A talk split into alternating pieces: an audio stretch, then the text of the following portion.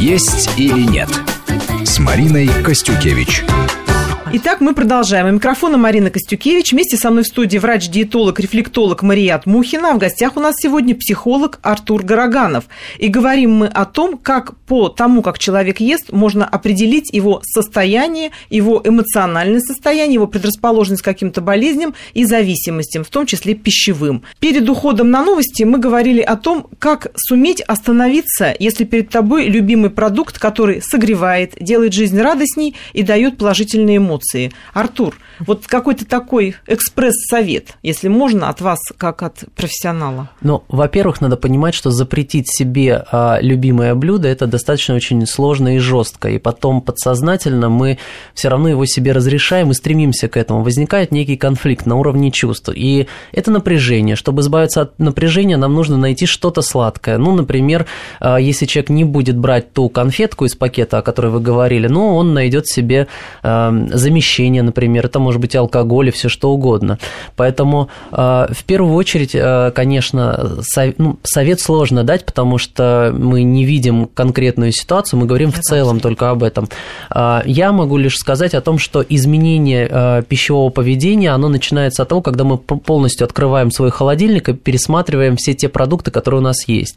Многие говорят, а у нас в холодильнике ничего нет, да, и вот даже это подтвердит Мария Мардалиевна, Андреевна на одном из телеканалов, она открывала холодильник и смотрела, что же у человека там. Так вот, оказывается, что человек думает, что, ну, обманывает себя так, думает, что там ничего нет или он ничего не покупал, но каждый вечер он приходит в магазин, покупает, условно говоря, запрещенный продукт для него и потихонечку его съедает. И он как бы амнезирует его каждый раз, забывает о нем, что он его купил. И он говорит, у меня нет никаких запрещенных продуктов в холодильнике, но если открыть, они там будут. То есть совет номер один от меня лично – это не покупать те продукты и полностью пересмотреть рацион, то есть понять, как э, лучше сформировать для себя ту или другую систему питания, наверное, расскажет в большей степени Мариат Мардалин. Нас да, расскажите. Владимир, Владимир Арт Владимирович у нас всегда глобально подходит к любой проблеме. Да. Я дам Давайте точный совет. Да. Точный совет. Вот видите, у меня вот такое вот украшение замечательное. Вижу, вот да, у очень каждого есть определенный кулон. э, Мы, женщины, любим их носить, э, но сейчас и мужчины тоже носят, там можно какие-то медальоны и так далее, крестики и так далее. Вот есть акупунктурные точки, которые могут помочь нам сразу прекратить приступ аппетита. И э, этим э, данным нашему организму механизмом обязательно нужно пользоваться. То есть и в этот можно. момент, вот вы сказали, что в этот момент, когда я уже сижу, и у меня на коленях эти замечательные пакеты с конфетами или с хлопьями или еще с чем-то, э, что с нужно чипсами. сделать? Нужно срочно хвататься, искать кулон какой-нибудь и массировать точки на ушной раковине, именно которые расположены в зоне козелка ушной раковины. Это как раз вот для этого создано специальное медицинское изделие, это гармонизатор профессора Гороганова, который помогает точно точечно, прям четко попасть в эти точечки и промассировать их очень-очень мощно, и тогда просто начинается сразу рефлекторно выброс эндорфинов, гормонов радости, стимуляция лимбической системы. Но для этого подойдет и простой кулон, и э, вы просто моментом переключаете, и вы получаете эндорфины не от конфетки, а именно рефлекторно, то есть используете тот механизм природный, который у нас есть. То есть это как бы замещение Совершенно такое верно. происходит. Нужно и человек больше не хочет центр конфет. внимания. Но на какие-то там, может быть, 10, 15, 20 минут он не хочет, но нужно сделать э, массаж точек э, вообще по моей рецептуре, желательно э, ее узнать, это очень просто. Желательно сделать массаж точек, которые находятся на, ру, на руках, на кистях рук, на, на стопах, на голени. Можно это сделать своим близким, своему мужу, если он вот сидит, и вы видите, что у него уже растет животик, он продолжает потреблять эти чипсы. То есть в любую минуту можно прекратить это, едва да, начать да, что-то и массажировать. это подальше, и как бы переключить его внимание на телесные ощущения. Ведь очень часто, что мы вообще а, заедаем голод любви, но это опять же а, к психологу. Очень часто, что любую тактильную недостаточность мы пытаемся компенсировать тактильностью в ротовой полости, потому что там это эрогенная зона, которая еще стимулируется, когда ребенок а, сосет грудь матери, и там очень много рецепторов, они они воспринимаются мозгом. Эта зона представлена в мозге очень мощно по сравнению там, с зонами кисти, кисти, руки и других отделов. А вот почему все время хочется и поэтому в сложный вот момент семечки, орешки, жвачка и так далее, э, леденцы. Хорошо, если они будут без сахара. Ну, заметьте, что Мария Мурдалевна говорит все время о неком сосательном движении, которое присуще младенцам, да, а если мы переходим э, дальше в течение жизни уже к следующему, то это э, появление зубов, и это процесс прокусывания, да, то есть более такой твердой то пищи. То есть все у нас из детства, правильно? А, в, ну, в основном, как только ребенок заплакал, что ему дают чаще всего? Ну, сейчас, да. например, пустышку. Пустышку, потом iPad или конфетку, да, но в любом случае дают то, что замещает его эмоцию, его настроение. Ему требуется внимание, а это внимание замещено, например, сладким. И соответственно, да, он успокаивается, потому что происходит химическая реакция. Или Скажите, а вот если человек, например, встает ночью, многие вот нам тоже пишут э, на смс-портал, что как быть с ночными приступами голода? Ну, Вроде человек вначале, спал, да, врачебный спал, компонент, потом мы к психологу есть. обратимся, да, потому что все таки э, мы должны понимать, что ночью бывает очень часто состояние гипогликемии.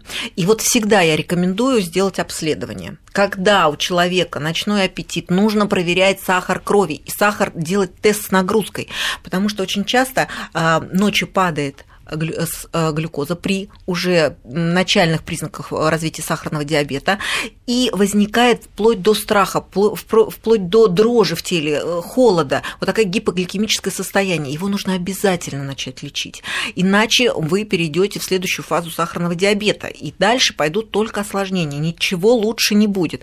Но иногда бывают другие причины, не только гормональные, дисгормональные, эндокринные, но и даже психологические. Но и даже если рассматривать э, ночное поведение, синдром ночной еды, то надо сказать о том, что чаще всего э, у людей утром э, сниженный аппетит, то есть утром да, не хочется такое поесть, бывает, правда. поэтому все это переходит на вечер. Как известно, утром, днем обмен веществ он более повышен, поэтому способность организма, например, к переработки определенных веществ, тех же углеводов, она более высокая, к вечеру она снижается, но если говорить о психологических причинах, чаще всего это нарушение в семейных э, взаимоотношениях. Это эмоции, это вина, обида, стыд. Вот такие базовые эмоции, которые могут вдруг внезапно, совершенно бессознательно поднять человека ближе к ночи или перед самым сном, когда существует некая, мы все это знаем, эмоциональная неудовлетворенность, и что человек делает, он идет ее удовлетворять. Он открывает холодильник, обычно приступ такой продолжается не больше там двух часов.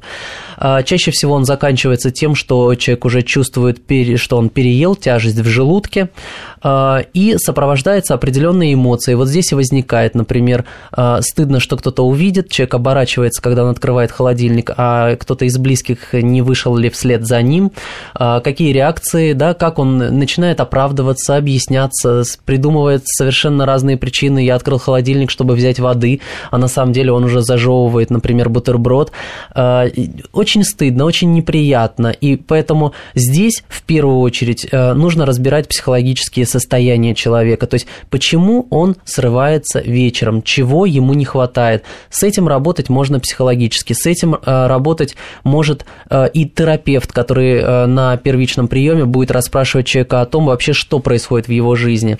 И менять пищевое поведение, знаете, это не так просто, не так легко, потому что мы всегда натыкаемся на сопротивление, внутреннее сопротивление того же клиента или пациента в клинике. Человек... То есть ему же так удобно было, он Есть так жил, уже выгода даже привык. бывает. Вот такие да, случаи и... бывают просто парадоксальные. Да, и мы наталкиваемся на вторичную выгоду, что... А что это такое вторичная выгода? Ну, вторичная выгода, она не видна, то есть э, чаще всего Человек говорит, я готов избавиться от неправильного пищевого поведения, я готов э, бросить есть сладкое и жирное, но внутренне, бессознательно он э, как бы э, не готов, потому что, например, он удовлетворяет свою потребность э, в наслаждении или в поглаживании телесном. Вот все его оставили, никто не прикасается к его телу, он считает, что он некрасив или некрасиво, что э, его или ее все бросили, и поэтому он находит утешение именно вот в таких действиях действиях. Э, соответственно, это будет являться вторичной выгодой. Это же выгодно организму, это выгодно подсознанию, это выгодно э, внутреннему ощущению человека, его личности. Какая-то компенсация, выход. Да, и, и поэтому так и происходит.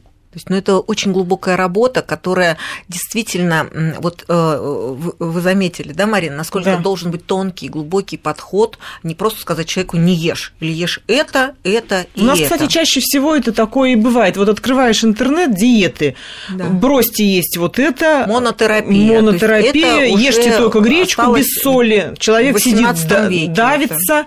Результата практически ноль, ничего не понимает, думаю, зачем мне это надо, съем-ка я снова свою любимую еду. То есть совершенно верно, что все-таки современная медицина, она эффект добивается на стыке наук. На стыке наук только и все открытия, которые сейчас делаются вообще в науке, а, и особенно что касается здоровья человека, это всегда а, на э, сочетание нескольких дисциплин. Поэтому тем более, что вот э, диетой лечить, э, это как перелом ромашкой мы будем лечить. Поэтому нужно делать комплексное воздействие. Ну, вообще, если в семье преобладает такое стремление, как, как некий стереотип, это желание накормить ребенка, лишь бы ребенок был сыт, а, лишь бы он был одет, то, конечно, символическое значение пищи и приема пищи, оно повышается, и ребенок уже попадает в этот э, бессознательный стереотип, то есть о нем не говорят, но этому придают значение, значит, это имеет ценность определенную, и человек фактически обучается вот такому неправильному пищевому поведению. Спасибо большое, к сожалению, наше время уже истекло. Главное, что, я думаю, вынесли сегодня наши радиослушатели, это то, что не все предопределено природой и родителями, хотя многие привычки пищевые, конечно, оттуда идут. Но каждый человек волен над собой работать, и он может измениться к лучшему и изменить жизнь своих близких также к лучшему. Спасибо большое, что вы нам сегодня в этом помогли разобраться. Спасибо. Спасибо. До свидания, до новых встреч.